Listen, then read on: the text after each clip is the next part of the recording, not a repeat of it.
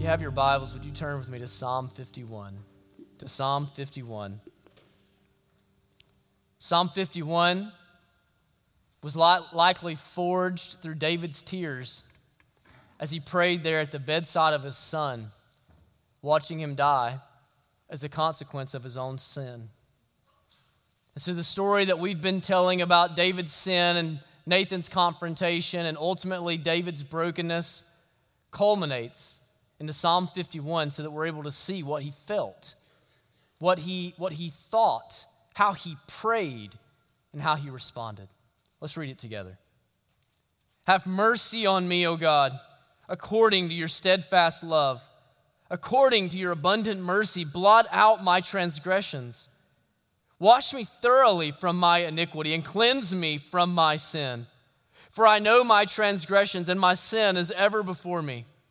Against you, you only have I sinned and done what is evil in your sight, so that you may be justified in your words and blameless in your judgment. Behold, I was brought forth in iniquity, and in sin did my mother conceive me. Behold, you delight in truth in the inward being, and you teach me wisdom in the secret heart. Purge me with hyssop, and I shall be clean. Wash me, and I shall be whiter than snow.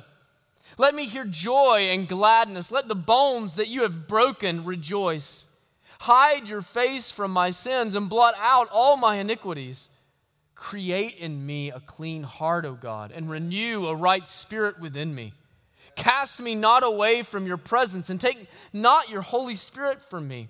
Restore to me the joy of your salvation, and uphold me with a willing spirit. Then I will teach transgressors your ways, and sinners will return to you. Deliver me from blood guiltiness, O God, O God of my salvation, and my tongue will sing aloud of your righteousness. O Lord, open my lips, and my mouth will declare your praise, for you will not delight in sacrifice, or I would give it. You will not be pleased with a burnt offering. The sacrifices of God are a broken spirit, and a broken and contrite heart, O God, you will not despise. Do good to Zion in your good pleasure Build up the walls of Jerusalem. Then will you delight in right sacrifices and burnt offerings and whole burnt offerings. Then bulls will be offered on your altar. Let's pray to the Lord together this morning. Heavenly Father, Lord, we hear what David is saying, and David is agreeing with the hymn we just sang Amazing Grace, how sweet the sound that the hope that any of us have as we are corrupted to the core is to enjoy your mercy, your powerful, life changing mercy. Lord, help me to remember this morning that I have no power in and of myself to draw a man or woman to repentance. Only you can do that. Only the Spirit can convict us of our sins. And I ask, Holy Spirit, that you would do just that. I pray, Father, that today the salvation of many, the joy would be restored, that their zeal for you would return. Lord, I, I pray for those that are trying to self medicate and self right and make amends for all of the things that they've done wrong, that today, oh Lord, that they would see what a hopeless exercise that is, and instead they would cast themselves upon your mercy and grace, your steadfast love, so that they could be regenerated. Father, I ask you, O Lord, that you would say exactly what you have to say, that you would show us exactly what you have for us to see, and that you would speak to our hearts directly. And we ask these things now in Jesus' name. Amen. You may be seated. So today is Super Sunday. And as a big football fan, it's a day that always stands out in my mind. But funny enough, one of the Super Bowls that stands out the most to me is one that I didn't even have the opportunity to work. It was back in 2004, and I was working at Winn Dixie in Jacksonville at the time. And being low man on the totem pole, I got the Super Bowl shift, you know? And I remember being there, and it was a slow night because, you know, everybody that has a life is at home watching the game, right? Everybody that has friends and not there running a register at Winn Dixie was was at home and uh, eating hot wings and roadkill dip and laughing at all the commercials. But, but I remember when halftime was over, there was this explosion into the store of men. Now, it was in Jacksonville, and so we're pretty close to all the frat houses, and it was that type of fellow that came bursting through the doors, and they were all laughing and being loud and carrying on, and they were talking about what had just happened in the halftime show. And if you'll remember what happened in 2004, that was the year that the term wardrobe malfunction came to the forefront. And so you had Justin Timberlake and Janet Jackson, and they had an unfortunate mishap, uh, perhaps there with their clothing. But if you remember what happened in the aftermath of that, there was all of this PR work that was being done by Janet Jackson's crew and Justin Timberlake's crew and the Super Bowl and the NFL trying to kind of go into damage control and, and crisis management over everything that had happened. And, and really, Janet Jackson's going on all the talk shows. She's trying to, to, to make everything okay, but everyone is accusing her that she had done this intentionally. And really, her, her career was in a tailspin. And what was ironic at the time is she and Timberlake were supposed to be close friends. This is, I know this is way too much E for all of y'all this morning, way too much TMZ, but I'm bringing y'all together, right? Stay with me, stay with me. But she and Timberlake apparently were close friends, but he never said anything. He was just quiet the whole time. And so everybody was just waiting. What's Timberlake going to say? When's he going to come and defend uh, Janet Jackson and make it clear that this was unintentional and all of those things? And the first time that he spoke was at the Grammys when he was receiving the Grammys. And it went something like this, and that was Justin Timberlake way of all time. Uh, uh, y'all, uh, I'm, I'm sorry if y'all were offended. Uh, what a lame apology is that? Y'all, is there anything that makes you feel sleazier than, re- than watching a politician or celebrity with a handwritten apology reading it mindlessly as though they obviously believe anything other than what there's. I'm so sorry your feelings were hurt. If you were offended, I apologize. Like, there's nothing that feels sleazier than that, right? A non apology is the worst. But it hurts a lot more when it's personal, doesn't it? It hurts a lot more when it's personal. When you see Justin Timberlake do it, when you see a, a, politician do it, it's almost what you expect. You expect them to spin it, but when your husband does it, when your wife does it, when your best friend does it, when your pastor does it, when one of your connection group teachers does it, it wounds you and it hurts you.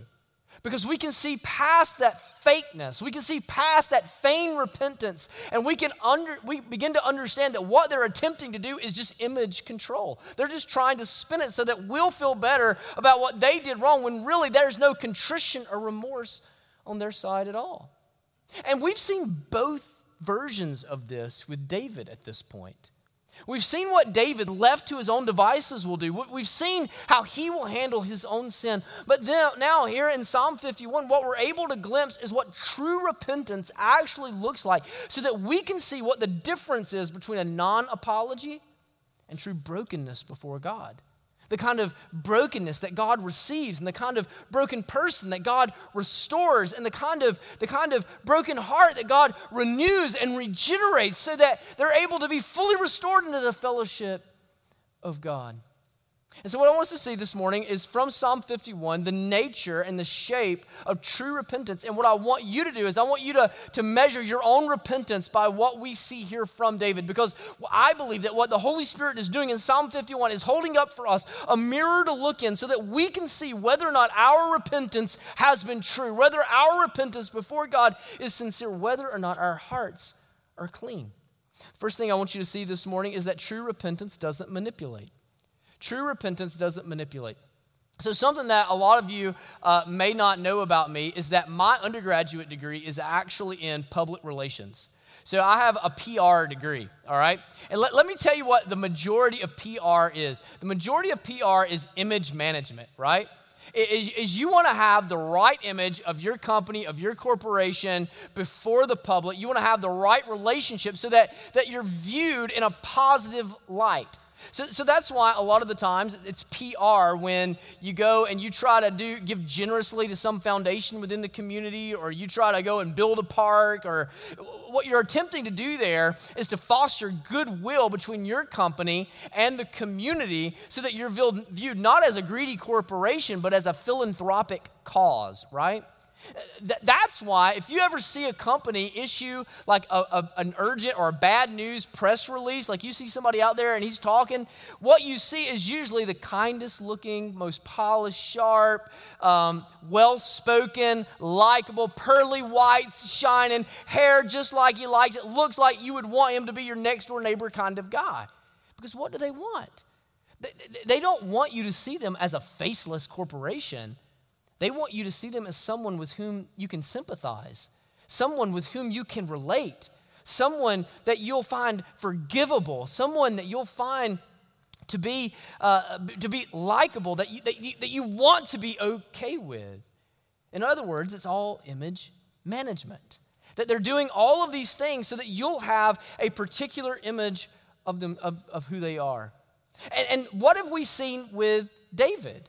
What we saw with David in the beginning is the reflex of sinners when caught in the act of sin. Is what we see in David is we see him go into PR mode, that he, he begins this cover up and this concealment of this great sin in his life. Why? Because he is more concerned with his image than he is with being holy. Why do we cover up our sin? It's the same reason, isn't it? It's the same reason. We cover it up because we're concerned with our image. We cover it up because we want to put the right spin on it so that everybody will not think too lowly of us. We want to put the right spin on it so that, so that people will empathize with us and so that people will find us likable and forgivable. We, we want it to, to look, look like we're contrite perhaps at times, but, but not, not, too guilty, not, not too sinful. And there's a danger inherent there. That when we talk about repentance, even in a morning like this, that there is a view that you can have of repentance in which repentance becomes a form of damage control in your life. Where repentance becomes a form of, of crisis management, where, where when you're caught red handed doing something and you know that your wife knows, or you know that your parents know, or you know that your friends know, that you'll, you'll repent just enough, just enough so that they can feel better about it, so that they'll find you to be more, uh, they'll find you to be humble and contrite, but not so much, not so much that you come full throated and unabashed about what you've done and the sins that's in your life. That there's less than ownership of your sin. And what we see in David is the exact opposite of that in Psalm 51. What we see in David's life is a mark of true repentance, that true repentance is marked by the ownership of your sin. Look at what David says there in verse in the first 3 verses. He has he says, "Have mercy on me, O God, according to your steadfast love, according to your abundant mercy." Now look at this. Blot out whose transgressions? My transgressions. Wash me thoroughly from my iniquity and cleanse me from my sin. For I know my transgressions and my sin is ever before me. So you have here five times in two verses, G, uh, David is here and he's taking ownership of his sin. He's saying, This is mine. This is what I have done. This is what I have to answer for. This is what I am guilty of. This is mine. It's not all he says. Notice also that there are three different times, there are three different words in the Old Testament that are used to describe sin. They're all different words. They're, they're used in different times and in different ways to describe maybe different degrees of sin at different times. But David uses all three of these words that are used in the Old Testament for sin to describe his sin. See what he says? He says, blot out my transgressions. There's one. And then he says, wash me thoroughly from my iniquity. I know it's getting a little, a little unclear there. And then he says, cleanse me from my sin. And there's the third time. And there's a sense in which this is what David said I've done it, and I've sinned in every way that a person can sin. I've sinned in every conceivable way. If you can think of it, I've done it. If you can if you can imagine something heinous, I'm guilty of it. You think of murder, I did it. You think of adultery, I did it. You think of lying, I did it. You consider blasphemy, I did it. I've done it all. I am guilty before the Lord. See, this is the opposite of what we're often guilty of. What is David not doing? David isn't blame shifting, is he? David isn't playing the victim card. David isn't looking for a scapegoat. David isn't looking for a way to put spin on it so that his sinfulness doesn't look worse than it actually is. What David says is, I did it. It's mine. I have to answer for it. I have to go before the Lord with it. I have to humble myself and elevate and acknowledge before God and all of his people that I am as messed up as a messed up person can be. Now, I wonder how you're doing with your sin. In your sin, are you finding ways to make yourself the victim? In your, your sin, are you finding ways to shift the blame so that everyone's not looking at you? Are you finding ways to do damage control so that it doesn't sound quite as bad as it actually is? Can I tell you something? That you will never find freedom from your sin until you take ownership of your sin. You will never find freedom from your sin until you take ownership of your sin. That what repentance requires, the kind of repentance that leads to salvation, the kind of repentance that leads to restoration, is the kind of repentance that stands before God and says, I am guilty as charged. I have done it all. I, I need your intervention because this is my sin and my problem, and it's insurmountable. That's not all we see in David, though, is it? David takes ownership of his sin, but not only does David take ownership of his sin, David sees his sin as bad as it actually is. Look there at verse 4 with me. It says, Against you, and who's he talking about? He's talking about God here. Against you and you only have I sinned and done what is evil. He's not minimizing it in your sight, so that you may be justified in your words and blameless. Want you think about that in your judgment. Now, this is an interesting thing that David says here.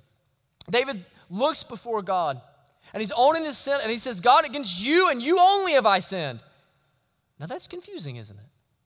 Because didn't David rape Bathsheba? Didn't David kill Uriah? Didn't David cause uh, Joab to come in complicit, become complicit with his sinfulness? D- didn't, didn't David initiate a cover up that was filled with lies? It seems to me like there's a lot of people here that David has sinned against. Is this David's cop out? Is this his way of over spiritualizing the conversation so that he doesn't actually have to own it before Bathsheba? No, this is David doing the exact opposite of that.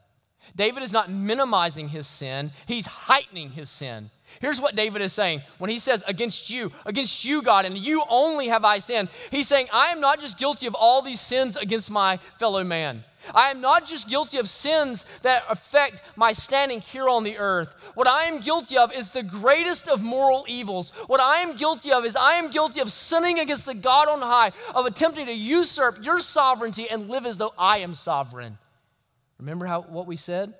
He was trying to manipulate the people in his life. He was trying to manipulate the circumstances in his life. He was trying to orchestrate all things through this cover up so that he ultimately was the one that was in control. That what David was doing was living as though God were not there and God were not on the throne and he did not, he was not answerable to God. And this is David's way of standing before God and saying, Yes, yes, I am guilty of all that and more here on this earth. But ultimately, I am guilty of the greatest of all moral evils. I have tried to overthrow and dethrone the God of all gods the Lord of all lords, the one to whom every king will bow down. And I tried to act as though I was in charge of all of these things.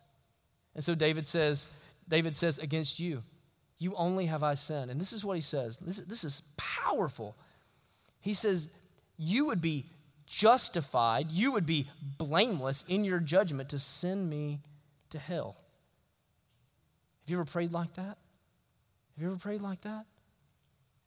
You remember when Nathan comes and he has to tell the parable. Why? Because David is oblivious to his sin.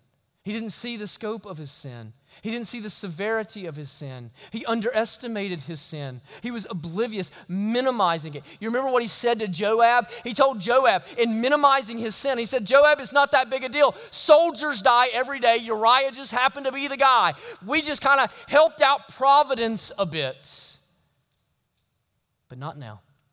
Now there is no minimization of the sin. There is no, no, I made a mistake. There is no mishap. There is no whoopsie. There is no boo boo. There is nothing of that. It is, I have sinned against God. I have sought to dethrone the holy ruler of all the universe, and I am guilty in what I deserve, what I rightly should receive, what you are justified in giving me, what you would be blameless to do with me is to cast me out of your presence forever where there is no goodness in your life right now, how are you minimizing your sin? If you are minimizing your sin, you are not truly repentant. If you're finding ways to justify it, if you're finding ways to feel better about it, if you're finding ways for it to be okay.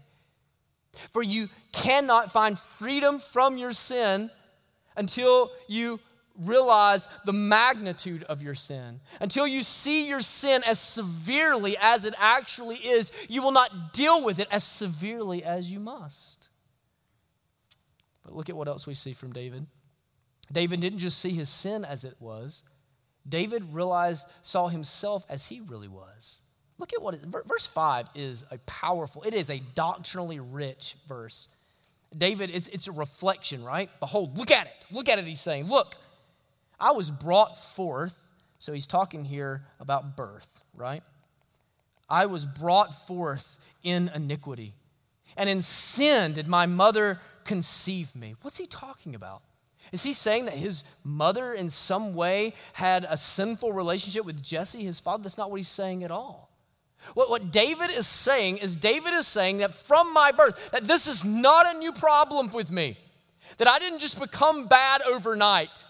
That the problem is, is that I have been bad to my core, that my sinfulness, my guilt before God dates all the way back to my first breath on this earth, that I was conceived as a sinner. I was born as a sinner. My nature is as a sinner. And I just reflected my capacity for evil when I did what I did with Bathsheba, when I did what I did with Uriah, when I initiated the cover up, that I just revealed the great capacity for evil in my life. The NIV makes this a little bit clearer. I like the way they translate it and get the sense of the verse. It says, Surely I was sinful at birth. You ever wondered in the Bible, where is it when the Bible says that you were born a sinner? Well, David is praying it right here under the inspiration of the Holy Spirit in Psalm 51. Surely I was sinful at birth, sinful from the time my mother conceived me that there is a realization of who he is. There's a realization of the depth of the problem.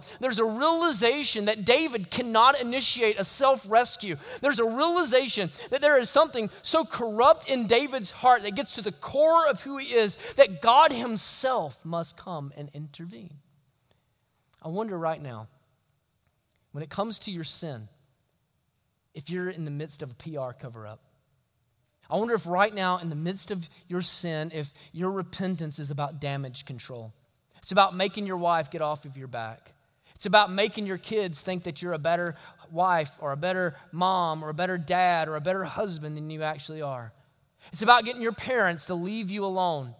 It's about getting your coworkers to, to think that you're a man of honor one more time. Can I tell you that's, that's not enough? Your repentance must not be about manipulation. Your repentance must be about transformation. It must be about coming before the Lord in transparency, owning your sin, realizing the depth and the severity of your sin and the corruption of your own nature that God, that God might help you. That leads us to the second part that we need to see about true repentance this morning, and that is that true repentance hopes in only God. True repentance hopes in only God.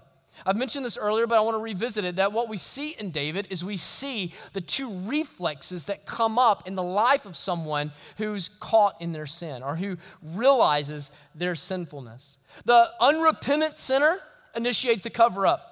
The, un, the reflex of the unrepentant sinner is to try to cover it up as quickly as they can, as deeply as they can, and they pray to God that no one else will find out. They seek to figure out how to salvage their image in the midst of their sinfulness and their corruption. But that's not true repentance. What we see in David here in Psalm 51 is that it is the reflex of the truly repentant to confess their sins before God and his people. We see David doing that.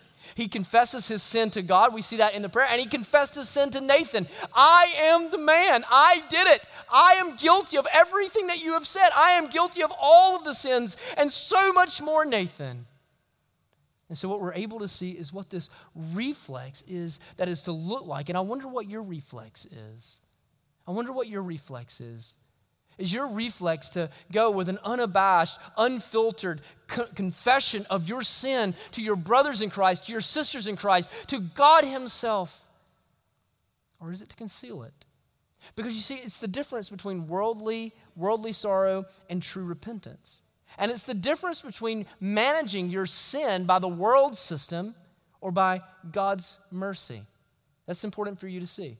It's the difference between you trusting in the Lord or you trusting in yourself.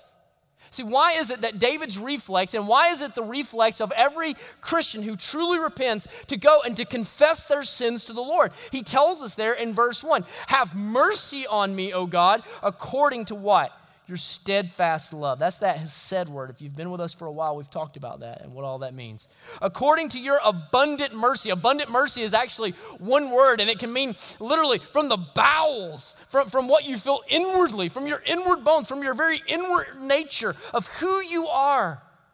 In other words, David is drawn to the confession of his sins before God because he trusts in the character of God because he trusts that God is a God of steadfast love and that he is loyal to him and that he will not forsake his promise and he will not forsake his covenant and he will not forsake his grace.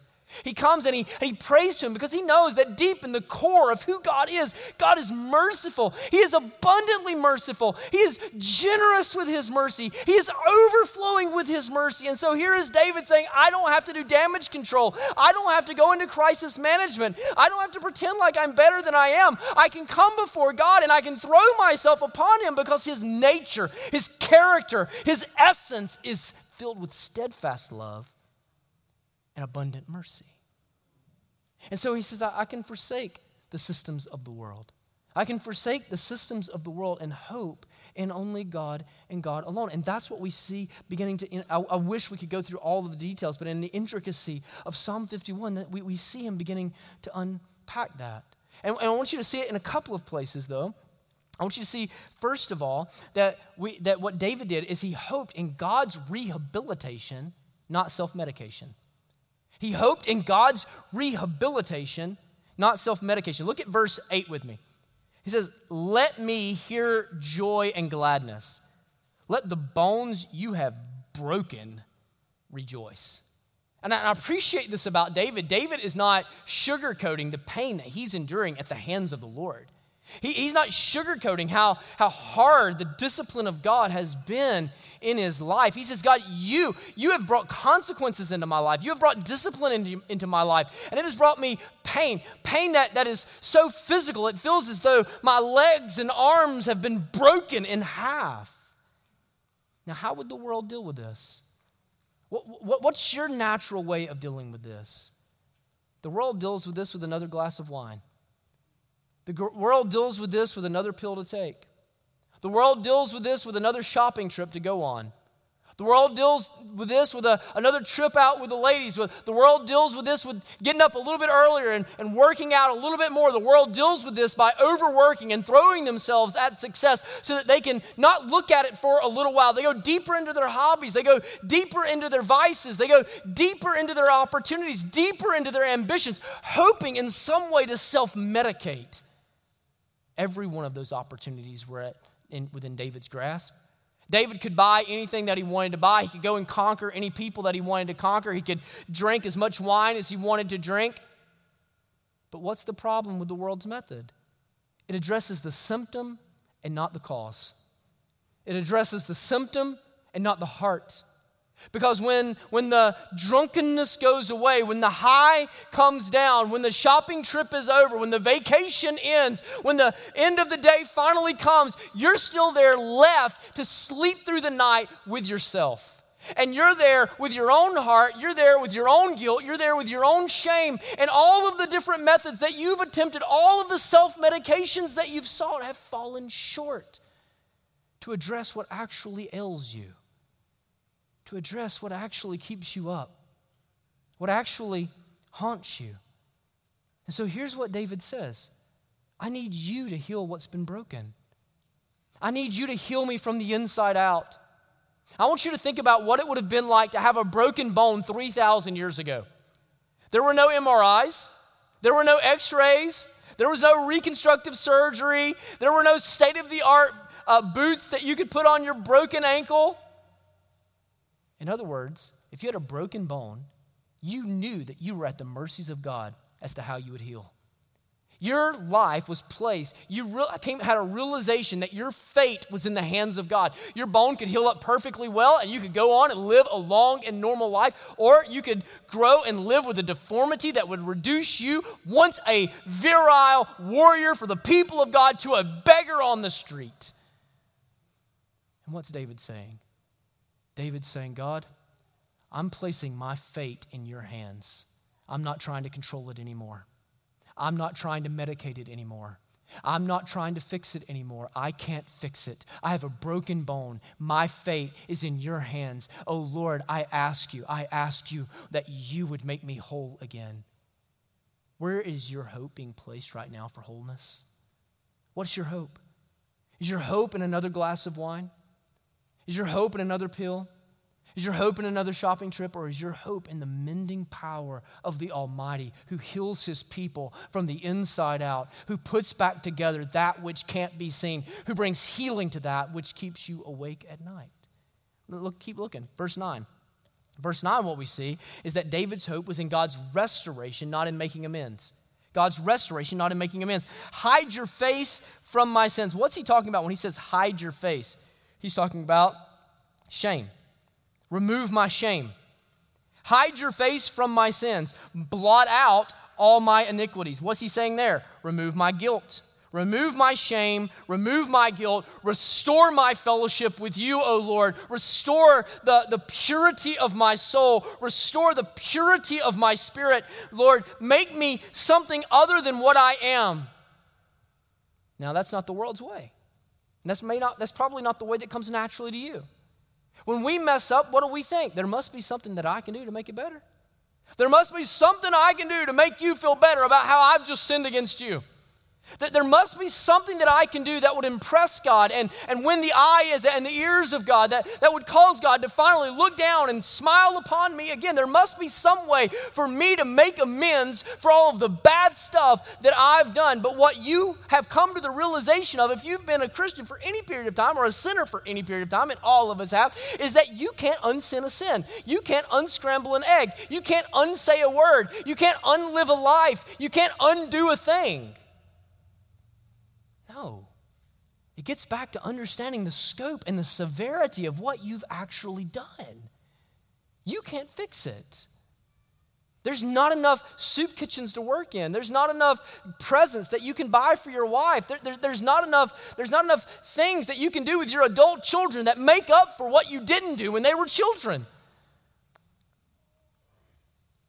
But there is one. There is one. One who can remove the shame that you carry every day. One who can remove the guilt that you carry with you every day. There is one that doesn't look at the outside, but looks at the heart. There is one who receives broken and contrite hearts. There is one, and he, he is the God of gods and the Lord of lords, and he is coming after you with his mercy and with his steadfast love, and he is inviting you to himself. He's inviting you to himself that you would let him restore you that you would let Him restore you. And as God begins to restore you from the inside out, what you'll be amazed to find is all of a sudden you're able to go and minister to your brokenhearted kids in a way that you never could. You're able to go and minister to your brokenhearted spouse in a way that you couldn't before. You're able to go and reconcile with friends in a way that you couldn't previously.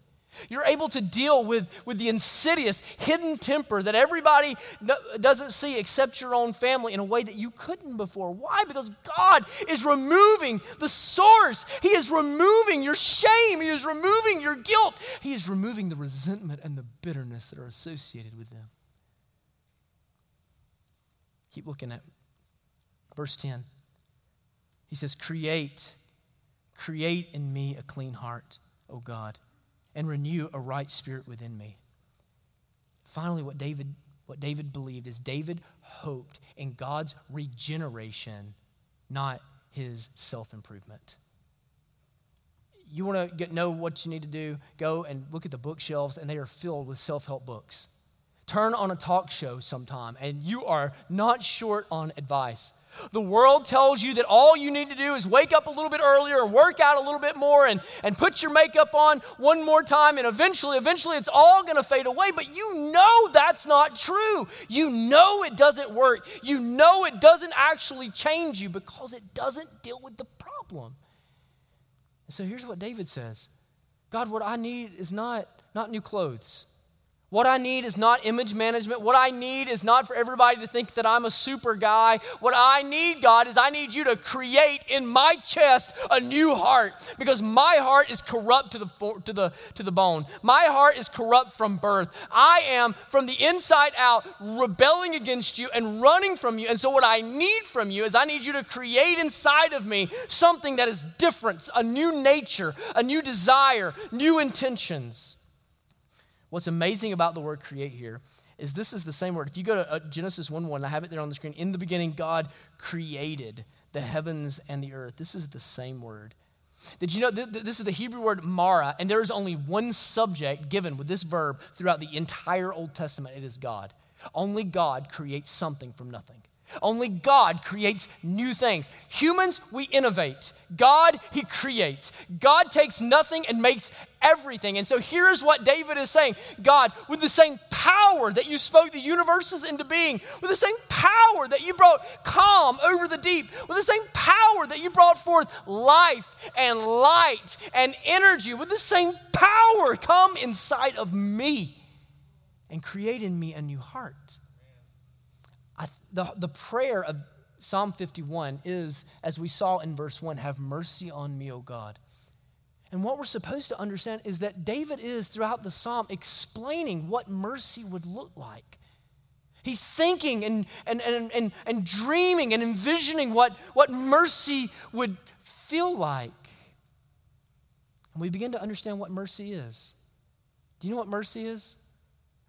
Mercy is when the power of God, which ought to destroy you, is used by God to deliver you instead. See, it was the very same power the power that spoke and created the universes, the power that made all things under the footstool of the Lord, the power that made everything accountable and answerable to God. It was that very same power which ought to have been God's wrath against David for his sin, which he would be justified and blameless in his judgment. But instead, David is saying, No, no, no, no, God, channel your power through your mercy, and by your power, make me something new. Makes me think of a, a young man I had in my youth ministry a long time ago. He was sexually active, and I got to meet him because he had gotten his girlfriend pregnant and they didn't know what to do, and they ended up at the church. And over the course of time, this young man came to faith in Jesus, and he gave me the opportunity to, to be able to ask him hard questions of accountability over the course of his life. And so one day, I, uh, several months later after his conversion, I asked him, I said, I said Man, tell, tell me how you're doing in, in the category of sex. Tell me how you're doing in terms of your physical purity. And what he, st- what he said that day has stuck with me until this very day. He said, Cody, something amazing has happened. He said, I don't see women the way I used to see them. And I don't want what I used to want in the way that I used to want it. He said, The only way I know to describe it to you is that God is restoring my purity. I'd never thought about God doing that before. But I'm telling you, there's hope in that, brothers and sisters. There's hope in that. Some of you, you think you're too far gone. You think you're too bad. You're trying to cover up because you don't know what else to do. And I'm telling you that if you will throw yourself at the mercies of God, that God is so mighty, that God is so sovereign, that God is so powerful, that through His power, His mercy can come into your life and make you into something entirely new. I wonder if the reason you've never confessed your sins to anyone is because you've never trusted anyone. The, the question that comes to us in Psalm 51 is Will you trust the Lord? Will you trust the Lord? Jesus says of himself that I am gentle and lowly in heart. Come to me. Come to me, all you who labor and are heavy laden. Come to me, and I will give you rest. You can trust the Lord. You can trust the Lord. Next, I want you to see that true repentance returns home. True repentance returns home. that what we have in Psalm 51 is we have David saying the exact opposite of what so many of us say. Most of us tell God we want him to butt out of our lives. We tell people who, who come in and try to call us to Christ to butt out of our lives. But David is saying the exact opposite of that. David is saying, God, please interfere with my life. God, please intervene in my life. Come in and do something that only you can do, oh Lord. I need your interference and your intervention in my life if I am to have any hope. And he uses two different pictures, and, and I'll, I'll cover these quickly, but he uses two different pictures so that we can understand exactly what he has in mind. There in verse 7, he says something that doesn't register with us fully. He says, Purge me with hyssop, and I shall be clean. Wash me, and I shall be whiter than snow. Why would he say to purge me with hyssop? That's a, a strange thing. Because he understood that those that were in Israel would have in their minds Leviticus chapter 14. You know what happens in Leviticus chapter 14? God tells his people how to deal with a leper in the nation. So you'd have a leper, and they would be cast out of the fellowship of the, of the temple. They were not able to come in and to commune and have fellowship with, with all, of the, all of the brothers and sisters. They were not able to come in and offer sacrifices. They were not able to, to join in with the songs of the congregation. They were excluded from congregational life and they were excluded from community life. They were on the outside looking in when it came to fellowship. And so, over time, if, if God was gracious enough to heal them of their leprosy, there was a process that they had to go through so that they could be restored into the fellowship of the congregation so that they could be restored into the worship of the living God. And that process involved the, the slaughtering of a bird, and then they would take a hyssop plant. I have it down here in, in Leviticus 14, but for time's sake, I'm just going to tell you the story. They would slaughter the bird, and they would, the hyssop plant at the end of it has a sponge uh, like substance, and they would take the blood and they would soak up the blood of the dead bird in that hyssop plant, and they would take it, and upon the leper, they would take and they would sway the and swing the hyssop plant, and it would, it would cover the once lepers, leper person in blood.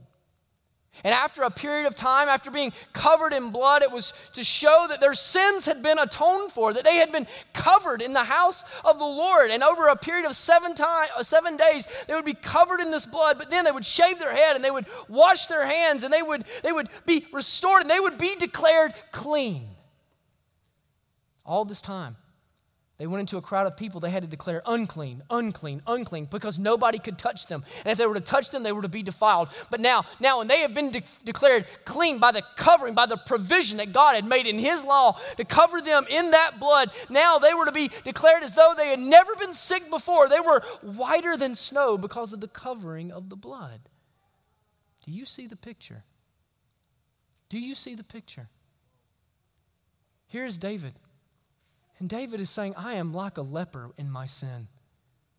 I cannot enjoy the fellowship of the Lord. I cannot enjoy the worship of the Lord. I cannot enjoy the fellowship of the congregation. What I need is God's provision of blood upon me that I might be washed by the hyssop, that the sin might be purged from me, that through the blood I might be made whiter than snow and restored into fellowship with God. And that bird that blood, it was a foreshadowing because what power does the blood of birds have? None. But it was a foreshadowing, a prefiguring of the lamb that was coming to be slain so that all of us can bring, come as though we are lepers before Christ. But Christ has made an atonement on our behalf that he has covered us in his blood. There's no atonement left for you to make, there's no atonement left for me to make. His atonement is perfect. And through Jesus, through the blood, we are declared clean, righteous, the residue of sin gone, the remnant of sin gone, the power of sin overcome, the penalty of sin removed, the wrath of God satisfied. Why? Because we have been covered by the blood. It has been blotted out, it has been purged. There is no more guilt, there is no more shame we are restored into fellowship with God. And there's a second picture. He says, Cast me not away from your presence. Do you hear this longing? I want to be, I want to fellowship with you. And take not your Holy Spirit from me. Restore to me the joy of your salvation and uphold me with a willing spirit. Think about how often David writes. He often writes in the Psalms, like what he writes here in Psalm 46 God is our refuge and our strength, a very present help in our trouble. Who was God to David? What we see in the Psalms time and again is that God was to David his stronghold. He was a fortress, he was a rock, he was a refuge. But now, David, David's abandoned the refuge. He's left the stronghold and he's trembling in his own vulnerability. He's trembling, realizing that he is exposed to the elements, he's exposed to the enemy. Many of you know that I love to camp, and I have spent a lot of nights outside in the woods under a tarp, okay? And I've spent a lot of nights in the woods under a tarp in some pretty rough weather. And one of the things that I've come to realize is that you really take for granted how dangerous a storm is when you get used to your house. You, begin to, to, to fail to realize how dangerous it is. But when you're under a tarp, let me just tell you, you are well aware that you are one big branch from falling through your tarp and taking you out, man. And you're there under that tarp, and the wind is blowing, and the trees are swaying, and, th- and, branches are crashing to the ground, and lightning is striking, and there's nowhere for you to go. And all you can think about is getting home. Is getting home. Getting back where it's safe. Getting back where you had cover getting back where the wind can't get you, where the rain doesn't blow, where the storm doesn't come, where the trees can't crush you. You know what David had done? David, by choosing, by, by pursuing the world, David, by, by running after his lust, by David running after his desires, he had abandoned a fortress for a tarp. And now he's there under this tarp and he's saying, Lord, I miss the days in which you would uphold me with your right hand. I miss the days in which you were my fortress and my stronghold. And this is what gets to repentance. Repentance is when you abandon the tarp and run back to the fortress, run back to the refuge, run back home, sinner. Run back home. You see, you can't run after sin and remain with God. And you can't remain with sin and run back to God. You've got to decide. You've got to decide. Are you going to stay in the tarp or are you going to go home? And I don't want you to miss this. True repentance, true repentance changes lives. I'm going to make one point here. If you look in Psalm 51, there's a lot of lives that are changed. First of all, we have David's life. David's life is forever changed. Then David says, he says, if you will, if you will show me mercy, then what I'm going to do is I'm going to become an instructor of mercy. I'm going to become a testimony of mercy to your people. That is, I'm going to go and once, when I was a self righteous judge and would condemn them, I'm going to show them and tell them about the goodness of their God. I'm going to tell them about the, the regeneration that you offer and the restoration that you offer and the rehabilitation that you offer. I'm going to tell them, I'm going to be a mouthpiece of your steadfast love, of your abundant mercy, so that other sinners can have the same hope and joy and restoration that I have found. But it doesn't stop there. He says, I'm going to teach others. But then look at verse 18. He says, Do good to Zion I want you to listen up here, Michael, on your ordination day. Build up the walls of Jerusalem. Then you will delight in right sacrifices. Why did he talk about the walls of Jerusalem? At this point, the walls had not fallen. He's talking about it metaphorically, symbolically.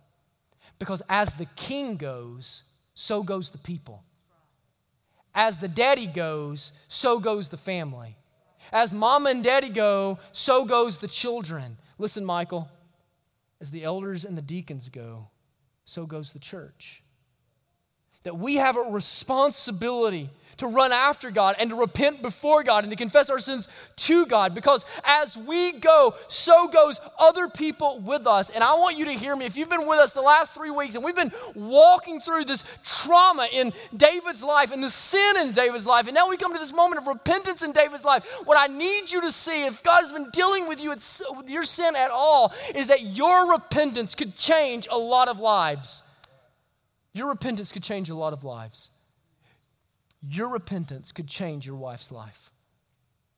your repentance could change your kid's life.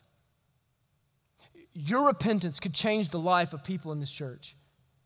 Your, your, repentance could make a difference in what your family tree looks like two, three, four generations from now. This is not just about you, man. And it is the, the proof and evidence of the depth of our own corruption that in our selfishness we would refuse to repent when it so many other people stand to gain. No, no. Come. Come to the Lord.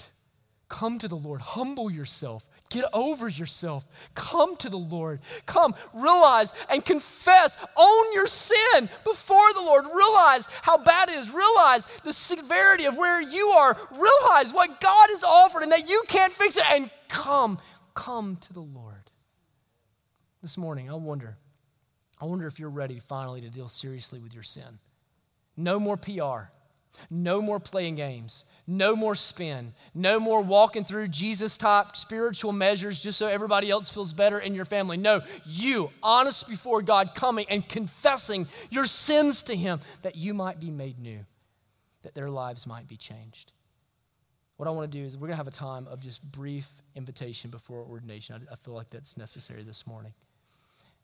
And if you would come right now, this morning, I'm going to invite you to come and on the altar in the Bible, what, what happened there is people put things to death, that their sin would go away. I'm going to ask you to bring your sins to the altar. If you have a wife that you've sinned against, bring her with you. If you have kids that you've sinned against, bring them with you. If you have a brother you've sinned against, bring them with you. Come to the altar and leave it right here.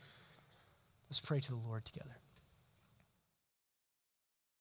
Thank you for watching or listening to one of our sermons. We would love to have the opportunity to connect with you one on one. We are not a perfect church, but we are a joyful church, and we want to help you increase your joy in Christ. We would love for you to come and worship with us one day soon. You'll be able to find information about our worship services, about who we are, what we believe, what we do, what we're hoping to accomplish on our website at ironcity.org. And we would invite you to go and to check out all the information there. We look forward to seeing you soon.